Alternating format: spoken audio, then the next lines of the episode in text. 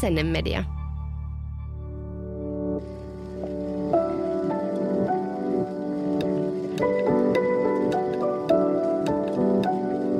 Aamukahvilla.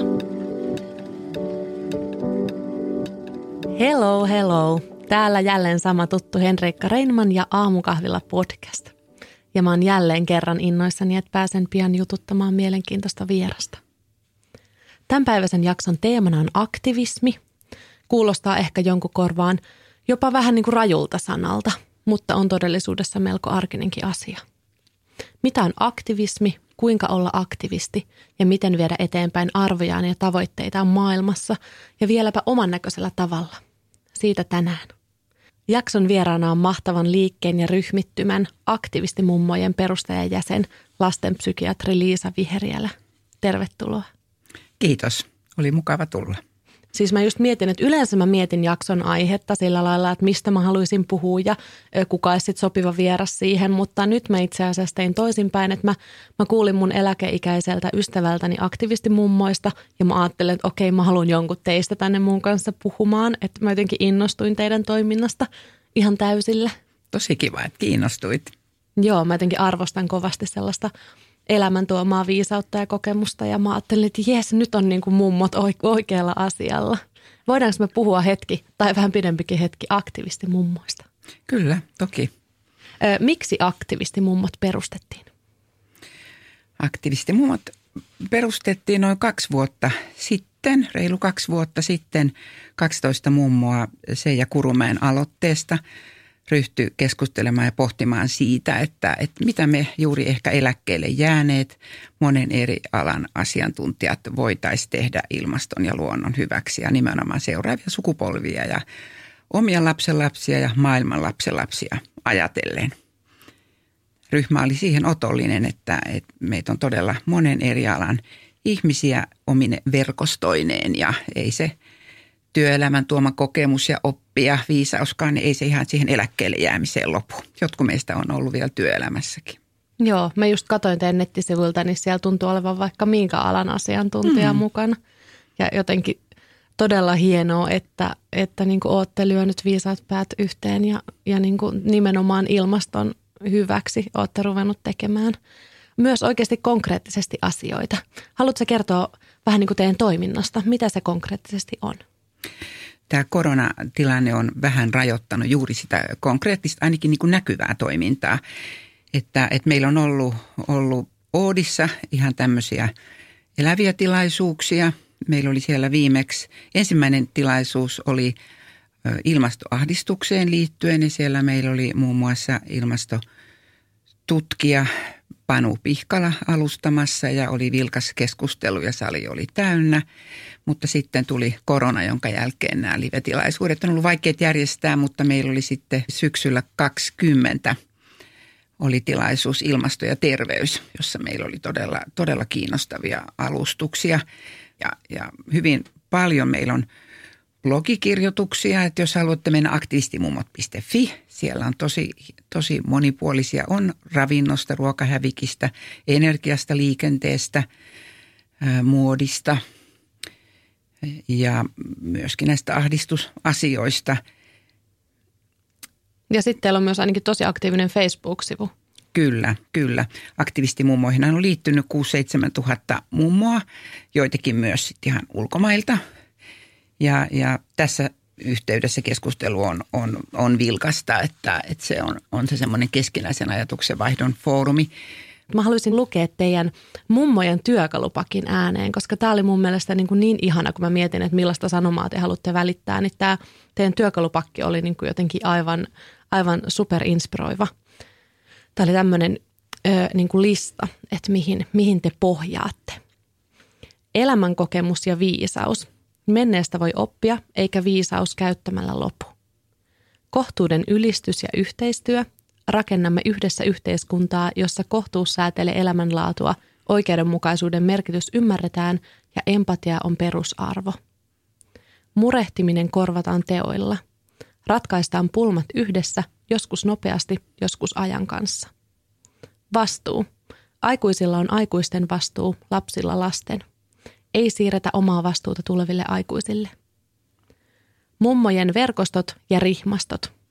Kutsutaan ystävät, sukulaiset, tutut ja tuntemattomat hillitsemään ja torjumaan ilmastonmuutosta kaikkien iloksi ja tulevien sukupolvien hyväksi. Tämä oli siis loistava työkalupakki. Oletteko te perustajamummot tätä niin kuin pallotellut vai mistä tämä syntyi?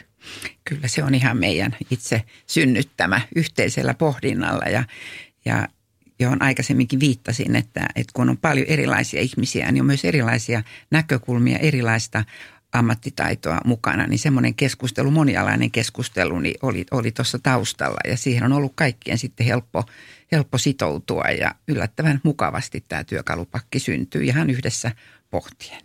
Joo, toi oli jotenkin ihanan konkreettinen ja just vaikka toi, että murehtiminen korvataan teoilla, niin mä olen se, että jes, just näin. Että on helppo niin kuin puhua kaikenlaista, mutta kuinka moni oikeasti toimii, niin valitettavasti harvempi. Itse asiassa se, että on jollain tavalla aktiivinen ja voi tehdä jotain asioiden eteen, niin se kyllä myös auttaa kestämään niitä uhkaavia asioita tai, tai suojaa peloilta. Et, ei ole passiivisesti lastulaineilla ja katso mihin, mihin mennään, vaan me voin myös tehdä jotain ihan samalla tavalla lapsiperheessäni oppii sen, että jos aikuiset ottaa huomioon ympäristöä ja luontoa ihan arjen pienissä asioissa, niin lapsille myös välittyy kokemus siitä, että asioihin voidaan vaikuttaa. Me voidaan tehdä jotain näiden asioiden eteen ja se auttaa myös aikuisella semmoista elämänhallinnan tunnetta ja, ja tuo sillä tavalla semmoista voimaannuttavampaa tunnetta todellakin sen pelkän murehtimisen tai, tai asioiden kieltämisen sijaan. Ja useinhan se keskustelu jännästi kulkee semmoisessa passiivissa, ikään kuin itse ei voisi olla toimia siinä jutussa niin kuin ilmastonmuutoksen hillitsemisessä. Että ehkä myös niin kuin pitäisi aina ajatella niitä juttuja sillä lailla, että tämä koskee myös mua, että mä pystyn myös toimimaan. Oletko huomannut, että aktivisti mummoissa toimiminen on niin kuin tuonut nimenomaan semmoista toivoa? Tai milla, millaisia tunteita se on herättänyt sussa tai teissä mummoissa? Ky- kyllä nimenomaan toivoa myös se, että itse, itse tekee ja mielihyvää myös siitä, että yleensäkin kai hyvän tekeminen tuntuu hyvältä. Ja, ja se saa myös ihmisiä jotenkin hyvän puolelle, että meitähän ei ole missään kai kauhean rumasti ainakaan kritisoitu, ei ainakaan tullut mun korviin. Ehkä siihen liittyy jo se, että on mummo ja mummouteen liittyy tiettyä lempeyttä ja tiettyä viisautta. Ja vaikka ollaan aktivisteja, niin tähän ehkä ei liity semmoista tai ei liity meidän toimintaan semmoista aggressiota tai vihaa tai muiden, muiden syyttämistä. Että se on tuntunut ihan mukavalta ja voimaannuttavalta ja on huomannut kyllä ihan, että esimerkiksi nämä omat lapset, lapset niin, niin kyllä he on ihan positiivisesti kommentoineet, että hienoa mummi, että, että sä olet aktivisti mummo. Saavat, se on saavat tiet... olla ylpeitä. Niin ja se on lisännyt myös keskinäistä vuoropuhelua ja näistä asioista ja, ja puhelua, keskustelua niin kuin läheisten kanssa ja myös näiden lasten kanssa. Ja heiltähän saa aina, aina myös hyviä näkökulmia. Mutta millaisia mummoja teillä on matkassa ylipäänsä tässä aktivistimummot-ryhmässä? Keitä otetaan mukaan? Miten mukaan pääsee? Mukaan pääsee ihan kuka tahansa, joka kokee nämä asiat tärkeiksi. Ei tarvitse olla edes mummo, eikä tarvitse olla nainen. Et meissä aktivistimummoissa on myös miehiä. On vaareja ja ukkeja ja pappoja. On myös lapsettomia iäkkäämpiä ihmisiä, jotka haluaa toimia, toimia tulevaisuuden ja lastenlasten hyväksi ilmastoasioissa. Et mukaan pääsee ilman muuta kuka tahansa. Ja meissä perustajamummoissa, niin kuin mainitsinkin, niin, niin meitä on 12, mutta että sen lisäksi on sitten liittynyt 6-7 tuhatta mummoa ja luulen, että se on hyvin – kirjava joukko suomalaisia mummoja eri alojen ihmisiä. Ja se Facebook-keskusteluhan sen hyvin osoittaa, että siellä on monenlaista todella hienoa, hienoa ajattelua ja puhemis, keskustelua ja, ja elämän kokemusta ja viisautta, joka on sitten tullut tähän meille niin kuin yhteiseksi polttoaineeksi. Onko helpoin tapa nimenomaan liittyä sinne Facebook-ryhmään ja pääseekö sieltä helpoiten käsiksi siihen, mitä te teette? Se on varmasti hyvä tapa. Toki jos jostain syystä ei koe sitä itselleen, itselleen sopivaksi, niin ihan tämä aktivistimummojen aktivistimummot.fi-sivujen seuraamisen kautta, niin, niin tietenkin voi saada niin kuin vinkkejä itselleen ideoita tai voimaa. Ja toki näiden asioiden eteen voi toimia ihan omassa elämässään liittymättä aktivistimummoihin lainkaan. Että kyllähän meidän tavoite toki on, on niin kuin saada, saada niin kuin semmoista positiivisempaa henkeä ja myötätuulta näille asioille, että, että ei todellakaan onneksi enää olekaan yhden puolueen asia eikä, eikä minkään hörhöjoukon asia nämä ilmastoasiat, niin kuin ehkä muutama vuosikymmen sitten oli. Itse asiassahan meillä suuret yritykset tänä päivänä niin tekee kaikkein merkittävintä ilmastotyötä niin kuin omissa ratkaisuissaan ja, ja on hyvä veturi, veturi sitten yhteiskunnassa, että kun saadaan vielä vähän paremmin tuo julkinen puolikin mukaan, niin, niin plus jokainen meistä voi vaikuttaa näihin asioihin omalla arjen toiminnoillaan. Ja. Nimenomaan ja sitten myös niin kuin viemällä painetta toisaalta niille yrityksille ja niin kuin hallitukselle ja isommille tahoille, joilla sitten on ehkä suurempi valta käsissään. Juuri näin. Äänestäminen on tietysti siihen aina yksi, yksi hyvä tapa. Ja me mummotkin on toki lähestytty päättäjiä ja vierailtu muun muassa ympäristöministeriössä. Ja Huippua, mulla tuli heti mieleen. Mun pitää mun äidille sanoa, että tämä on niin sun juttu, tämä ilmastomummot, aktivistimummot. Mutta sitten mä tajusin, että mun äitihän kuuntelee kaikki mun podijaksot. Että terveisiä äiti sinulle, että että tämä voisi olla sun juttu, tämä aktivistimummot. Tervetuloa mukaan. Joo, hän on ollut nyt isoäiti tässä kohta kymmenen kuukautta, niin vielä niin kuin, ö, tullut vasta mummuksi, niin ehkä tämä vielä enemmän inspiroi. Mutta mummot on aktivisteina ehkä, ehkä yllättäväkin tulokulma. Miten teihin niin kuin suhtaudutaan aktivisteina? Kyllä mulla on sellainen kokemus, että me on saatu erittäin hyvä vastaanotto. Ilo kuulla. Mm, kyllä. Mä luulen, että että se voi olla virkistävääkin, että ne aktivistit ei ole niin kuin vihreisiin Fjellrevenin takkeihin tai muihin kirppisvaatteihin pukeutuvia niin kuin 15-vuotiaita. Heitä ehdottomasti tarvitaan, mä en halua heitä väheksyä mitenkään, mutta siis semmoinen niin kettutyttöily on kuitenkin aika vanhanaikainen ajatus aktivismista ja ilmastoaktivismista – että hienoa, että niin kuin tulee kaikenlaisia aktivistiryhmiä ja ilmastokeskusteluun osallistuu muutkin kuin ehkä he, ketkä niin kuin, mm, keihin se yleensä niin kuin liitetään. Lapsia ja nuoriahan nämä ilmastoasiat tietysti eniten koskettaa tulevaisuudessa, mutta kyllä tämä on kaikkien ikäryhmien yhteinen, yhteinen asia. Mutta kyllähän nuoret on ollut kautta aikojen aktiivisia nostamaan erilaisia yhteiskunnallisia epäkohtia esille ja, ja se on ollut hyvin merkityksellistä. Mutta kyllä vuoropuhelu eri sukupolvien kesken on, on arvokasta, koska silloin nuorilla on paljon semmoista rohkeutta ja aktiivisuutta ja uusia ideoita. Toisaalta sitten työikäisillä ja, ja eläkeikäisilläkin on sitten elämän kokemusta ja semmoista ehkä kokonaisvaltaista, vähän toisenlaista tilannekuvaa. Nimenomaan. Vuoropuhelua tarvitaan. Joo, ja sitten se, että helposti ehkä ajatellaan, että no jos mä en ole lapsi, niin eihän nämä nyt tai nuori, niin ei enää tule koskettaa nämä asiat mua. Että ei mun nyt tarvitse tähän niin kuin, ö, jotenkin, ei mun tarvi välittää tästä, mutta mun, mun mielestä on hienoa, että nimenomaan, että se vastuu pitää olla aikuisilla näistä ilmastojutuista pääasiassa. Ja, ja sitten niin nuoret, he, he voi totta kai niin nostaa erilaisia ajatuksia esiin, mutta ei me voida jättää lapsille sille vastuuta siitä, että on tämä teidän tulevaisuuden maailma, että hoitakaa te, te tämä homma itse. Ei todellakaan. Niin kyllä vastuu ilmastotoimista on aina aikuisilla, vaikka lapset tai nuoret nostaa asioita esille. Tämä on eri, erittäin tärkeää myös niin kuin lasten ja nuorten kanssa keskustelussa tuoda esille. Jep.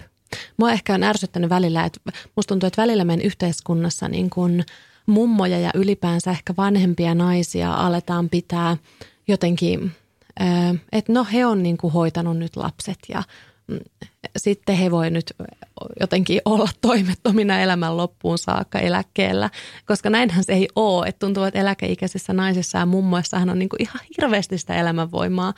Niin mun mielestä on tosi hieno kuulla, että tässä niin kuin ilmastoasioissa teitä on nimenomaan arvostettu ja teitä on otettu tosi hyvin vastaan. Palli ry palkitsi meidät tänä vuonna vuoden isovanhempana aktivistimummot liikkeen ja, ja heidän, heidän kaunissa puheessaan he toi esille juuri sen, hyvinkin tyytyväisenä iloisena, että me ollaan nostettu mummosana vähän toiseen merkitykseen. No just tämä. että mummot, mummoilla on paljon viisautta ja, ja itse asiassa meistä useimmilla on mummoja ja ne on aika tärkeitä ihmisiä meidän elämässä. Mm. Kyllä, ihan, ihan varmasti. Ja just se, että ehkä nykypäivän mummot on aika erilaisia kuin mummot joskus taannoin, että sitä energiaa ja virtaa ja viisautta ja ylipäänsä semmoista jaksamista löytyy niin kuin ihan eri tavalla. Että on niin kuin monta vuosikymmentä saattaa olla mummona niin kuin sellaista, että pystyy tekemään vaikka mitä ja on myös halua tehdä vaikka mitä että se ei ole mitään pelkkää postissa käymistä. Niin kuin helposti ehkä mielikuvissa on, niin kuin mummosanaan liitetään edelleen semmoista, että no kävelyköpin kanssa kulkeva harmaa hapsi, mitä se ei ole niin kuin missään tapauksessa. Mm. Meidän elinjään ennustehan on noussut, että meidän ja terveydentila on parempi kuin edellisillä sukupolvilla. Ja myöskin suomalaiset isovanhemmat on aika koulutettuja tänä päivänä, että mummoista suuri osa on hyvinkin koulutettu ja tämä tietysti antaa työkaluja näihin asioihin enemmän kuin, kuin maaseudulla vuosikymmeniä sitten. Mm, kyllä. Mutta mennäänpä ihan tuohon niinku aktivismisanaan. Se on mun mielestä ehkä vähän semmoinen jännittäväkin sana. Siihen liittyy paljon semmoista ehkä jotain laitontakin ja semmoista jotenkin rikollista, että se sana on ehkä napannut itsensä liikaakin kaikkea semmoista negatiivista mukaansa, kun kysehän on oikeasti vaan sanasta aktiivinen, että aktivismi, olla aktiivinen, toimia niin kuin aktiivisesti jonkun asian puolesta. Mitä, mitä sun mielestä aktivismi on? Ehkä juuri tuo, mitä itse mainitsit, että haluaa toimia jonkun merkityksellisen asian hyväksi – usein kai se liitetään politiikkaan, mutta että aika lailla myös eettisiin kysymyksiin ja erilaiseen yhteiseen hyvään, minkä, mitä sä tavoittelet. Että tietenkin aktivismiahan voi kai toimintatasolla olla, hyvinkin eri lailla. Että se voi joskus olla vähän aggressiivista tai, tai sitten semmoista mielenosoituksiin liittyvää, hyvinkin moni, monimuotoista. Niin ehkä semmoinen kantava ajatus on, että pyritään muuttamaan yhteiskuntaa johonkin Juuri näin. suuntaan. Juuri näin. Ja sehän voi profiloitua jonkun asian puolesta tai jotain asiaa vastaan. Ja, ja ehkä aktivismia, helposti ajatellaan, että joku on aktivisti, mutta aktivismiahan voi toteuttaa yksityishenkilöt, ryhmittymät, järjestöt, kansanliikkeet, erilaiset toimijat. Juuri näin. Mutta musta tuntuu, että siinä kuitenkin painottuu semmoinen ihmisen henkilökohtainen toiminta. Että se, että roikkuu vaikka jonkun kannatusjärjestön listoilla tekemättä mitään tai – jotenkin lahjoittaa rahaa jonnekin vaan, niin se, mä en ehkä kutsuisi sitä vielä aktivismiksi. Miten sä oot sä samaa mieltä? Kyllähän tietenkin se, että, että jollain tavalla kannattaa tai vaikka lahjoittaa rahaan. Meillähän mummoilla on myös luonnonperintösäätiön kanssa yhteistyöhanke, mummon metsähanke, johon on kertynyt aika mukavakin summa, jolla Joo, mä hankitaan... katsoin, mitä se oli, 16 000 Kyllä, tällä hetkellä. 16 000 euroa. Ihan mieletön. Kyllä, se on myös todella hieno lahjaidea siinä, kun me on käytetty kirkon ulkomaan apua ja, ja näitä muita hyvän tekeväisyys ja järjestöjä niin aineettomissa lahjoissa, niin tämä on yksi, yksi vaihtoehto – Anteeksi, mä keskeytin täysin. Joo, niin, kann... sun kysymys katos mun mielestä. niin se, että, että onko semmoinen roikkuminen kannatusjärjestön listoilla aktivismia? Niin, jos se olisi jotenkin aktiivista ja tietoista toimintaa, kai me joskus tehdään, kun tehdään nyt jotakin ikään kuin oman tunnon lievittämiseksi. Mä nyt jotakin, mä pistän tuonne nyt on roposen, että mä oon nyt jotakin asian eteen tehnyt, mutta eiköhän oikeasti ne kunnon teot lähde ihan yksittäisten ihmisten tekemisistä ja aktiivisista ajatteluista ja, ja ryhtymisestä – ja ehkä mun ei pitäisi olla niin ankara. Että jos joku oikeasti haluaa lahjoittaa rahaa tai olla kannatusjärjestön listoilla, niin sehän on hyvä startti. Eikä mun ehkä pitäisi sitä ylen katsoa, että no ei toi nyt ole mitään aktivismia. Mutta eh, ja ehkä se myös, että se aktivismin ei tarvi aina olla mitään traktoreihin, kettingeille itsensä kiinnittämistä tai mitään laitonta, laitonta puuhaa. Että se voi olla niin kuin sitä, mitä ihminen siitä itselleen tekee. Niin, aktivistimummot nimenomaan ei ole käyttänyt tämmöistä hyvin, hyvin radikaalia tai laitonta, koska meillä on kokemus siitä, että se myös ärsyttää joitakin ihmisiä ja pahimmillaan se voi kääntyä ihan sitä hyvää asiaa vastaan. Että mä esimerkiksi elokapinan kohdalla niin jossain kohtaa niin kuin säikähdin, että toivottavasti heidän niin kuin hyvä päämäärä ei huku siihen, että, että ihmisiä ärsyttää, että he istuu Mannerheimin tiellä. Mm. Et keinoja aktivismiin voi olla monenlaisia ja meillä mummoilla niin pyritty – pyritty semmoisiin kaiken puolin sovinnollisiin ja, ja rakentaviin tapoihin nostaa näitä merkityksellisiä asioita esille. Ja mun mielestä on tosi tärkeää, että on erilaisia tulokulmia. Että jotain taas ehkä puhuttelee joku kettinkin homma tai jopa laiton puuha, joku nimenomaan tarvii tämmöistä toivorikasta sovinnaista lähtökohtaa sille, että herää niihin ilmastoasioihin. Mutta kyllä musta tuntuu, että usein aktivismi vaatii kuitenkin rohkeutta. Kun mä tätä jaksoa mietin, niin mä mietin vaikka jotain Rosa Parksia ja innostuin niin kuin hänestä googlailemaan. Ö, siis Rosa Parks oli tämä henkilö, joka ei suostunut antamaan 50-luvulla linja-autossa paikkaansa valkoiselle miehelle. Ja hänet tuomittiin häiriköinnistä, mutta hän valitti tuomiosta, minkä tuloksena Yhdysvaltain korkein oikeus päätyi toteamaan rotuerottelun linja-autoissa perustuslain vastaiseksi. Eli ihan mieletön niin kuin voitto siinä, vaikka se aluksi, aluksi tuomittiinkin häiriköinniksi – mutta tässäkin mä mietin eka, että ei vitsi, hän, hän oli niin kuin tosi, tosi rohkea ihminen, että miten se uskalsi. Sitten mä niin kuin, niin kuin googlailin häntä lisää ja niin kuin totesin, että hän oli osallistunut kuitenkin kansalaisoikeusliikkeen toimintaan jo 1940-luvulta lähtien.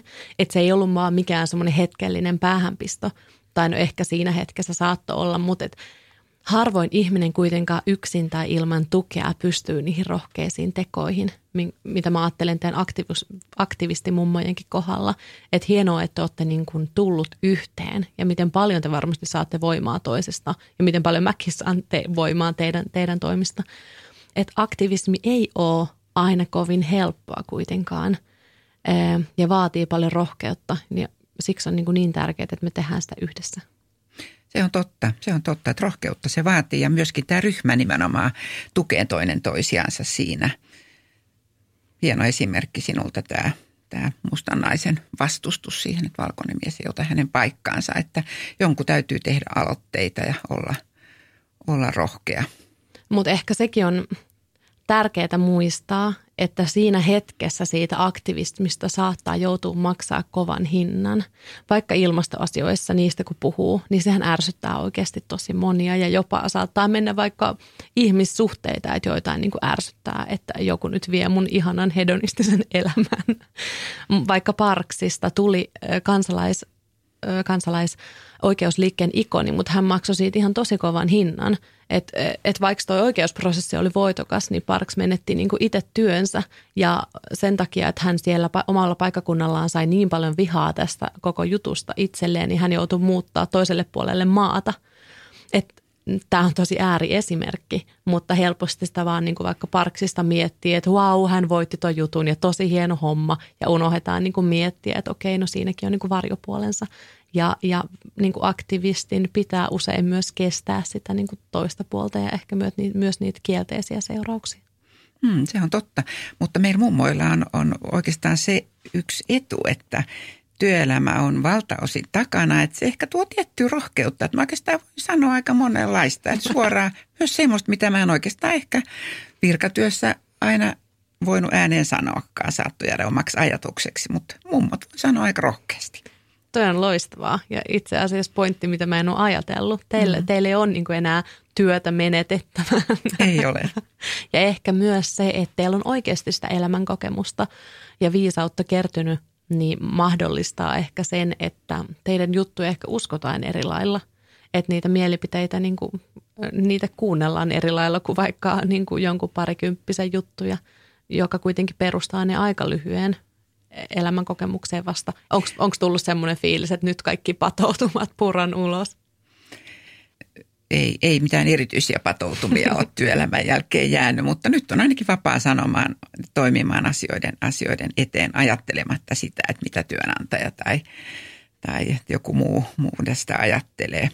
Mutta tosiaan niin mummon iässä elämän kokemus on tuonut myös sen, että asiat ei ole niin mustavalkoisia niin kuin nuoremmilla saattaa joskus olla. Että me tiedetään, että asioilla on hyviä ja huonoja puolia ja, ja miten niistä sitten löytyy usein ratkaisuja ja näkökulmia, myös sovittelevia näkökulmia. Niitä tarvitaan erityisen paljon.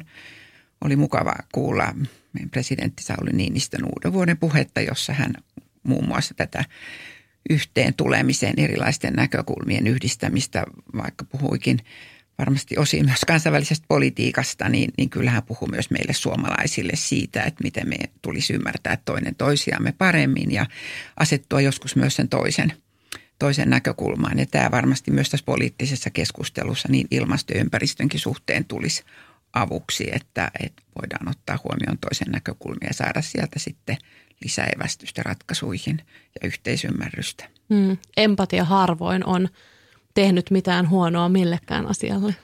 Ei jos koskaan. Näin on. Musta tuntuu itsestäkin siltä, että vaikka mä nyt on tällä hetkellä vain 31 vuotta, niin verrattuna vaikka siihen, mitä ajatteli ilmastoasioista vaikka 10 vuotta sitten, niin on siinä niin kuin muutos tapahtunut. Mä en sano, että välttämättä nyt mä olisin mitenkään parempi, mutta mä oon ehkä ottanut niin kuin uuden linjan siinä, että siinä missä 20 mä keskityin ehkä semmoisiin tosi pieniin yksityiskohtiin, vaikka muovipillit, niin, niin nyt mä yritän miettiä, että okei, no mä oon esimerkiksi ollut nyt lentolakossa kolme ja puoli vuotta – ja mä oon miettinyt, että okei, mä voin joskus herkutella avokaadolla jossain kahvilassa. Ja se mä, mä haluaisin senkin karsia pois, mutta mä en ole niin pitkällä vielä. Mutta tärkeämpää on vaikka, että no mä en lennä kaukomaille enää. Että ehkä myös se, että löytää niin kuin niitä raameja, että mitkä asiat tuo ison muutoksen ja mitkä pienempää muutosta. Ja ehkä osaa sitten myös – suhteuttaa sitä siihen keskusteluun. Että musta tuntuu, että helposti niin kuin mediaa kun lukee, niin sielläkin nostetaan tosi semmoisia yksityiskohtia helposti esiin ja korostetaan vaikka yksityisihmisen roolia tässä mitä mä haluaisin nähdä ilmastokeskustelussa on se, että nostettaisiin ne yritykset framille ja tehtäisiin vaikka diagrammeja siitä, että millä asioilla on suuri merkitys ja millä asioilla ehkä vähän pienempi. Se ei tarkoita, että niihin pienempiin ei tarvitsisi keskittyä, mutta ehkä se, että lähdettäisiin niistä suurista linjoista liikkeelle ja ehkä annettaisiin semmoista niin kuin, mm, viestiä, että mieluummin iso osa porukasta tekee jotain kuin pieni osa tekee kaiken. Aivan. Tuosta tuli montakin ajatusta, viittasit siihen, mitä kymmenen vuotta sitten.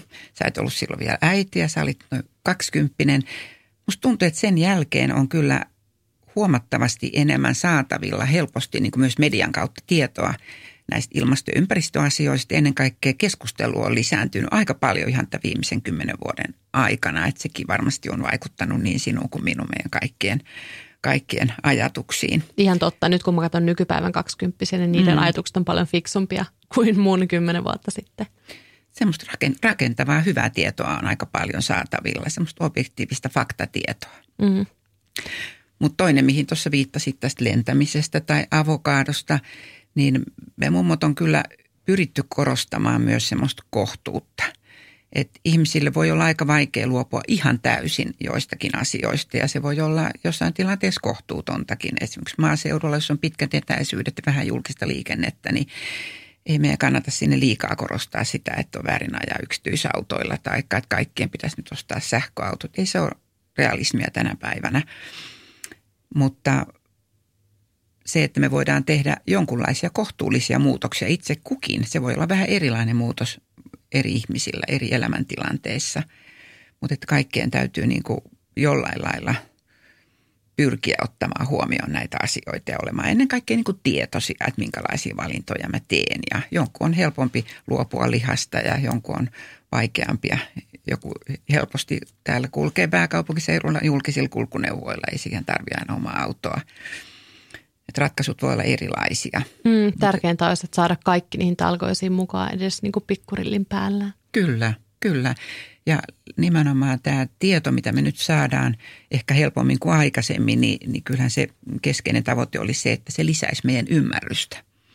Koska ymmärrys on kuitenkin sitten niiden tekojen ja toiminnan takana. Että me ymmärretään, miksi tähän on tultu. Se antaa myös keinoja siihen, että miten tästä päästäisiin eteenpäin. Mm. Sä työskentelit lastenpsykiatrina ja näit siellä varmasti niin kuin monen, monenlaista. Kuinka ilmastonmuutos näkyy sun työssä? Ilmastonmuutos ihan sinänsä ei ehkä kovin paljon näkynyt juuri mun, mun työssä Helsingin lastenklinikalla, mutta toki se me tiedetään ja se näkyy, että pitkäaikainen ahdistuneisuus, pitkäaikaiset pelot, pitkäaikainen turvattomuus, se vakavasti vaarantaa lasten kasvua ja kehitystä. Ja, ja kyllä nämä ilmastonmuutosasiat ja se epävarmuus, mitä tähän, tähän liittyy, ja varsinkin ehkä tämmöinen äärilinjojen keskustelu niin saattaa herättää lasten pelkoja. Ja erityisesti tietenkin se, että me aikuiset, jotka edelleenkin osa meistä kieltää koko ilmastonmuutoksen, jolloin keskustelu lasten kanssa siitä on aika vaikeaa, jolloin tietysti lapset jää yksin omien pohdintojensa kanssa. Näkyykö niin kuin ilmastoahdistus lapsissa? On, onko se yleistä? Se on varmasti nyt korostunut tosi paljon, mutta sun, sun työaikana niin näkyykö se lapsissa jo silloin? Kyllä lapset on varsin tietoisia asioista ja usein lapset tietää ja ymmärtää paljon enemmän kuin me aikuiset osata, osata edes ajatella. Ja siinä mielessä on aika tärkeää, että me valppaasti kuunnellaan lapsia. Heidän huolia ja pelkoja ei tule koskaan vähätellä. Tärkeää, että me kuunnellaan, me jutellaan niistä asioista. Me voidaan oikoa väärinkäsityksiä. Ja erityisen tärkeää on tietysti se, että me kerrotaan, että näiden asioiden eteen tehdään tosi paljon maailmanlaajuisesti. Paljon on tutkittu ja paljon tutkitaan ja hyvin paljon uusia ratkaisuja on koko ajan löytynyt. Paljon hyvää on tapahtunut. Tämä on tärkeää lapsille myös, myös viestiä. Että mehän mediassa niin varmaan lapset kuin aikuisetkin niin jotenkin kuullaan ne huonot uutiset, mutta hyviä uutisia olisi hyvä kuulla myös. Mm ja niin kuin tuoda rinnalle niiden lasten tietoisuuteen niitäkin, että miten moni asia on jo niin kuin paremmin kuin joskus. Kyllä, kyllä, juuri ja mit, näin. Ja mitä ainakin tuttujen lapsiperheiden kanssa, kun on viettänyt aikaa, niin on niin kuin, niissä lapsissa oikein syttyy semmoinen niin kuin tuike silmiin, kun he saa tehdä jotain niin kuin hyviä asioita maailman eteen. Ei, ei varmasti kaikkea, jos on kylmät, lyhyet suihkut, niin se ei välttämättä joka lasta miellytä, mutta, mutta silleen, että voidaan kertoa, että okei, miksi me tehdään näin, joku ns. ikävämpi valinta tai miksi me ei osteta joka päivä, onko se nyt sitten avokaado tai joku muu tai miksi miksi niin kuin on vaihdettu vaikka kasvisvaihtoehtoihin, niin kyllä musta tuntuu, että lapset on no ensinnäkin niin kovia eläinten ystäviä, mutta myös niin kuin ilmastoaktivisteja jotenkin luonnostaan. Että jos heille vaan kertoo, että okei, tämä tekee hyvää, niin se ei ole auttaa. Hmm. Näin on. Lapset, lapsille aikakäsitys on tietysti hyvin erilainen kuin, kuin meillä aikuisilla ja lapsethan kokee helposti, että ne asiat tapahtuu nyt juuri, tässä ja nyt. Ja jos tulee esille tämä ilmastohuoli, niin, niin pieni lapsi voi kuvitella, että nyt juuri on tapahtumassa jotakin, jotakin kauheaa. Aikaperspektiivi on erilainen, että, että tässäkin suhteessa on hyvin tärkeää, että lapset saa oikeaa tietoa, monipuolista tietoa, mutta aina huomioiden heidän ikä- ja kehitysvaihe ja, ja ymmärrys. Että lapsia tulee myös suojella semmoiselta tarpeettomalta tiedolta ihan pieniä, pieniä lapsia. Että ei ilmastoasioista tarvi joka ruokapöytäkeskustelussa ruokapöydässä keskustelua käydä, se on ihan selvä, mutta että se on tärkeää kyllä, että näitä lasten huolia ja kysymyksiä vähätellä. Mm, hyvä pointti. Tuleeko sulle koskaan semmoinen olo, kun ilmaston muutoksen vastaisessa työssä toimit aktivistimummona, että sä et saa itse tehdä virheitä, kun sä pyrit edistämään hyvää? Kyllä mä oon aika arkipäiväisen kohtuullinen, että, että pyrin hyvään, mutta eihän se arjen toiminta aina sitä ole. En ole ollenkaan mikään yli-ihminen enkä täydellinen näissä asioissa. Mä pyrin laittelemaan roskat. Mä oon aika hyvä välttämään ruokahävikkiä en lennä kovin paljon, mutta että mä en ole myöskään täysin jyrkät sitä vastaan, että ei voi lentää. Mä ajattelen kyllä, että maailma tarvitsee myös lentoliikennettä, mutta on sitten toinen asia, että se olisi niin kuin yksittäisen ihmisen niin kuin jatkuva huvi. Niin se on sitten eri, eri asia, että on näissä ehkä sille aika armollinen. No ihanaa, en, mun en pitäisi oppia. Mun mm. pitäisi oppia sulta tässä ehkä myös toisaalta mun työssä somevaikuttajana se vähän korostuu, kun on usein semmoisen niin suurennuslasin alla. Ja on ihan hyväkin, että on, koska ö, ihmiset, niin kuin useat kymmenet tuhannet ihmiset seuraa mun juttuja, niin koen, että mulla on niin kuin erilainen rooli myös. Että jos on niin kuin julkisessa työssä, niin pitää myös eri lailla ottaa ja kantaa sitä vastuuta, eikä voida rinnastaa niin kuin perusyksityishenkilöön. Mutta musta tuntuu, että mun pitäisi kyllä silti ottaa susta mallia vähän tässä niin kuin että asi, voi tehdä hyvää ilman, että jotenkin kulkee otsakurtussa koko ajan. Hmm. Mä luulen, että riittävä tietoisuus ja pyrkimys siihen hyvää, niin on, on tota, tärkeää. Ja, mutta toisaalta sitten kyllä ehkä riittävä armollisuus itselle, koska, koska eihän sitä kai kukaan jaksa, että koko ajan mun täytyy niin kuin kaikissa asioissa tinkiä ja, ja elämästä ehkä ei tule mukavaa. Ja jos, jos elämä on hirveän kurjaa, niin ei meillä ole voimiakaan sitten tehdä asioiden eteen. Että pitää kuitenkin itsestä eri tavoin hyvä huoli, mutta huomioiden ilmasto. Mm. Entäs ootko huomannut ympärilläs ihmisiä tai oot sä pelännyt, että muut luulee, että sä nostat itseäsi muiden yläpuolelle, kun sulla on tämä niin hieno agenda? No en mä ole kyllä huomannut semmoista suhtautumista. No huippua. Musta tuntuu, että tämä on ehkä korostuu myös sosiaalisessa mediassa jotenkin, että tuntuu, että vaikka toi, että mä en ole lentänyt kolme ja puoleen vuoteen nyt, se oli enemmän semmoinen, ei mikä ehdoton lakko ja mä en osaa sanoa, tuonko mä joskus vielä lentämään, mutta musta jo tuntuu, että kun mä sanon sen tässä nyt ääneen, niin sitten, että no – että luuleeko nyt joku, että mä nyt kehuskelen tällä tai että pidän itseäni muita parempana tai tekee mieleen aina niin kertoa siihen perään joku, että no tässä mä en kuitenkaan ole onnistunut tai muuta, ettei joku vaan luulee, että mä teen tästä nyt itsessäni numeroa. Pitäisikö enemmänkin ottaa sellainen asenne, että hei mä saan tehdä tästä numeron, että mä rakastin ennen lentämistä ja mä oon ollut tosi kova matkustaja, mutta silti mä oon pystynyt niin kuin tähän, että pitäisikö enemmänkin ottaa sellainen asenne, että tämä on rohkaiseva esimerkki ö, muille, jotka vaikka haluaisi vähentää omaa lomalentelyään. Musta toi on hyvä näkökulma, mikä sä nostit, että luopumalla jostakin itse asiassa, niin me samalla kyllä saatetaan antaa mahdollisuus jollekin vähän toisenlaiselle hyvälle. Mm. Joo, se ehkä niin kuin on vaikka avannut mun silmiä se, että mä en ole lentänyt enää kaukomaille, niin mä oon tajunnut, että miten ihania juttuja Suomessa on, miten mun rakkaus luontoon ja retkeilyyn on syventynyt ihan eri lailla.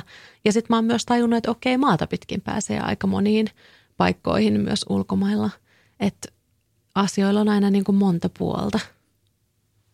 Mutta ehkä, ehkä mua myös leimaa semmoinen, mä pelkään aina, että mä jotenkin pilaan ihmisten ilon, jos mä nostan ilmastoa, niin kuin ilmastoasioita esiin. Vaikka oikeasti ehkä ilmastoaktivismissa pitää vähän pilata iloa, jos se tehdään ilmaston kustannuksella tosi härskisti. Kyllä se varmaan näin on, että, että me ihmisethän myös – kuullaan tai luetaan asioita vähän sillä tavalla, että me etsitään sieltä asioita, jotka nyt koskettaa mua. Me syyllistytään niistä helposti tai löydetään niistä asioita, jotka koskettaa mua. Ja se kai on ihan hyväkin asia, että me tullaan niistä tietoiseksi. Mm, ehkä just vaan se, että, että sit niin kuin aktivismia ja kritiikkiä ensisijaisesti kuitenkin kohdistaisi niihin yrityksiin ja hallitukseen, ei yksityishenkilöihin. Että ehkä – sitä, sitä niin kuin soisin näkeväni, että se kritiikki sitten menisi niin kuin oikeaan suuntaan. Mutta ilon pilaamista nyt ehkä joutuu vähän väkisinkin tekemään, jos ollaan näin suuren kriisin e, niin kuin äärellä maailmassa. Niin, kyllä. Varmasti näitä asioita vie eteenpäin kuitenkin yksittäiset ihmiset, vaikka kyllä nämä ratkaisut, niin kuin viittasit, niin tietysti ne on poliitikkojen ja valtioiden ja instituutioiden päättäjien niin kuin tehtävä tehdä, mutta että yksittäiset ihmiset siellä toimii ja yksittäiset ihmiset tuo painetta näille, näille päättäjille, mutta että kyllä jokaisen niin kuin omilla toimilla on toki, toki merkitystä. Jos me voitaisiin niin kuin viestittää myös läheisille ja muille ihmisille sitä, että hyvä elämä ei välttämättä pidä sisällään sitä, että sä syöt hirveästi avokadoja tai lihaa tai sä lennät jatkuvasti. Et hyvä elämä loppujen lopuksi on aika paljon muuta. Hmm. Se on myös muuta kuin se tolkuton kuluttaminen tai ne halpavaatteet tai niin, että oikeastaan kohtuullinen elämä voi olla usein rikkaampaakin elämää kuin semmoinen niin kuin yltäkylläisyys.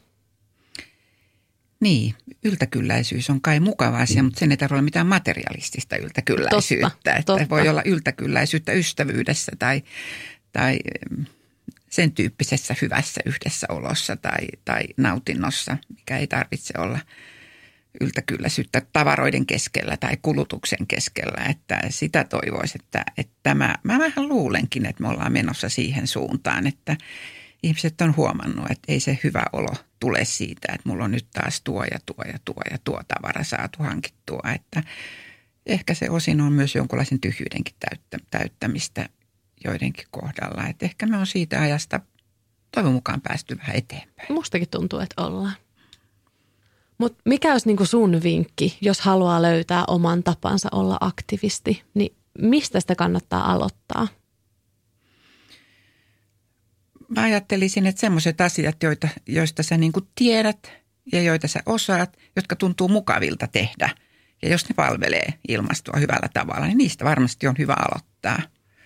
Että joillekin se voi olla vaikka vaatteiden kierrätystä ja jollekin se voi olla huomion kiinnittämistä ravintoon tai matkustamiseen tai liikenneratkaisuihin. Että se, mikä tuntuu itsestä, missä kynnys ei olisi kovin korkea. Niin, että ylipäänsä jos miettii vaikka, että millaisia arvoja on, jos päätyy siihen, että okei, tämä ilmasto on itselle niin kuin tärkeä arvo ja tärkeä juttu ja tämän puolesta haluaa ryhtyä nyt niin kuin toimimaan ja ryhtyä ilmastoaktivistiksi, niin sitten rupeaa miettimään, että okei, missä mä oon hyvä ja miten mua voisi tässä asiassa parhaiten käyttää. Hmm. Ehkä helposti mäkin ajattelen, että, että miten mä nyt voin olla aktivisti, kun en mä nyt osaa tätä ja tätä. Tai, sitten mä vertaan johonkin poliitikkoihin, että no ne on niin älykkäitä ja ne tietää asioista kaikkea. Se, että eihän mun tarvi olla poliitikko, jos mä haluan aktivisti. Tai ei kukaan pakota aktivismissa tai ylipäänsä ilmastonmuutoksen hillitsemisessä ketään mihinkä toiseen muottiin kuin ne luontaisesti on. Että kukin voi varmasti käyttää niin omia vahvuuksiaan sillä tavalla, kuin parhaiten kokee. Kyllä, kyllä. Kyllä näin lääkärinä täytyy myös todeta se, että ilmasto ja terveys on asioita, joihin vaikuttaa niin kuin hyvin samat asiat. Se, mikä toimii ilmaston hyväksi, niin se tuo myös meille terveyttä ja hyvinvointia. Et, et jotenkin ajattelisi, että tästä näkökulmasta niin, niin ihan yksittäisten ihmistenkin kannattaisi ryhtyä, ryhtyä toimimaan. Ja toi on muuten hyvä siihen, että minkä mäkin huomaan usein, että no mikä on mun ilmastotoimien tiellä, niin kyllä se on vaan niin kuin, no jos ei väsymys ja ahdistus, niin laiskuus ja hedonismi ja mukavuuden halu, niin toi on aika hyvä näkökulma siihen, että okei toi palvelee myös mua. Että jos joskus onkin niin kuin laiska hetki ja jos et pysty ajattelemaan, että okei tämä palvelee ilmastoa, niin saattaa olla hetkittäin parempi ajatella, että no tämä palvelee mua ja tämä tekee mulle hyvää. Mm. Jos se sitten auttaa niin kuin eteenpäin sit siihen hetkeen taas, kun pystyy olemaan taas ilmastollekin parempi. Kyllä, semmoinen niin armollisuus itselle tässä. Kyllä mä ajattelen, että kestävän kehityksen niin kuin jonkinlaisena esteenä ihmismielessä ehkä on semmoinen ahneus tai välinpitämättömyys. Että, että se, että on näistä, näistä tietoinen ja, ja, ja voi vaikuttaa omilla valinnoillaan, niin se tuo kyllä itselle myös voimaannuttaa tai hyvää, hyvää oloa. Ja voi olla toki iloinen ja ylpeäkin niistä asioista, mitä tekee, vaikka ne olisi pieniäkin. Totta. Ehkä myös se, että saa niin kuin nostaa sitä häntää vähän välillä. Että ei tarvi niin kuin, ehkä myös, kun tuo ilmastonmuutoksen hillitseminen on kuitenkin niin hieno juttu ja semmoinen, että kukaan ei voi väittää, että siinä olisi mitään väärää, niin ehkä myös helposti niin kuin pidetään kynttilää vakanalla eikä niin kuin kehdata sanoa, jos ollaan onnistuttu tekemään elämässä jotain parempia valintoja. Niin rohkaisen kyllä teitäkin kuuntelijat kaikkea, että nyt vaan niin kuin innolla kertomaan niistä muille ja ehkä myös joku sit inspiroituu ja saa niistä niin kuin ideaa omaan arkeensa, jos on vaikka onnistunut jossain pienessä tai suuressa asiassa.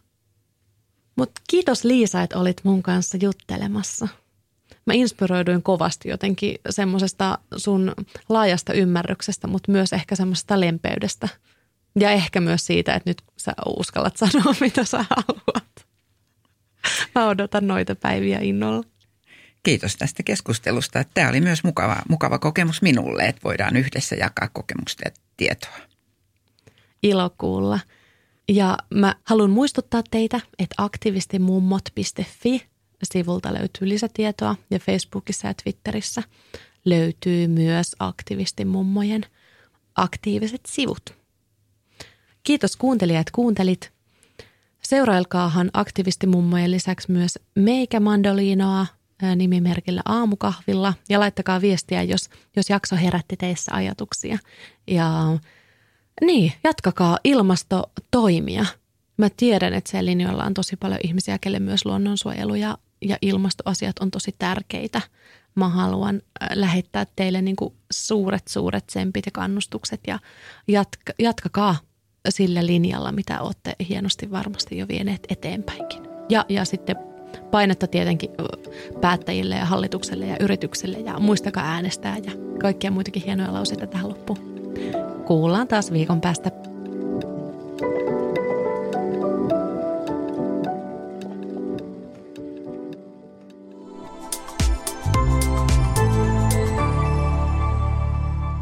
Asennemedia.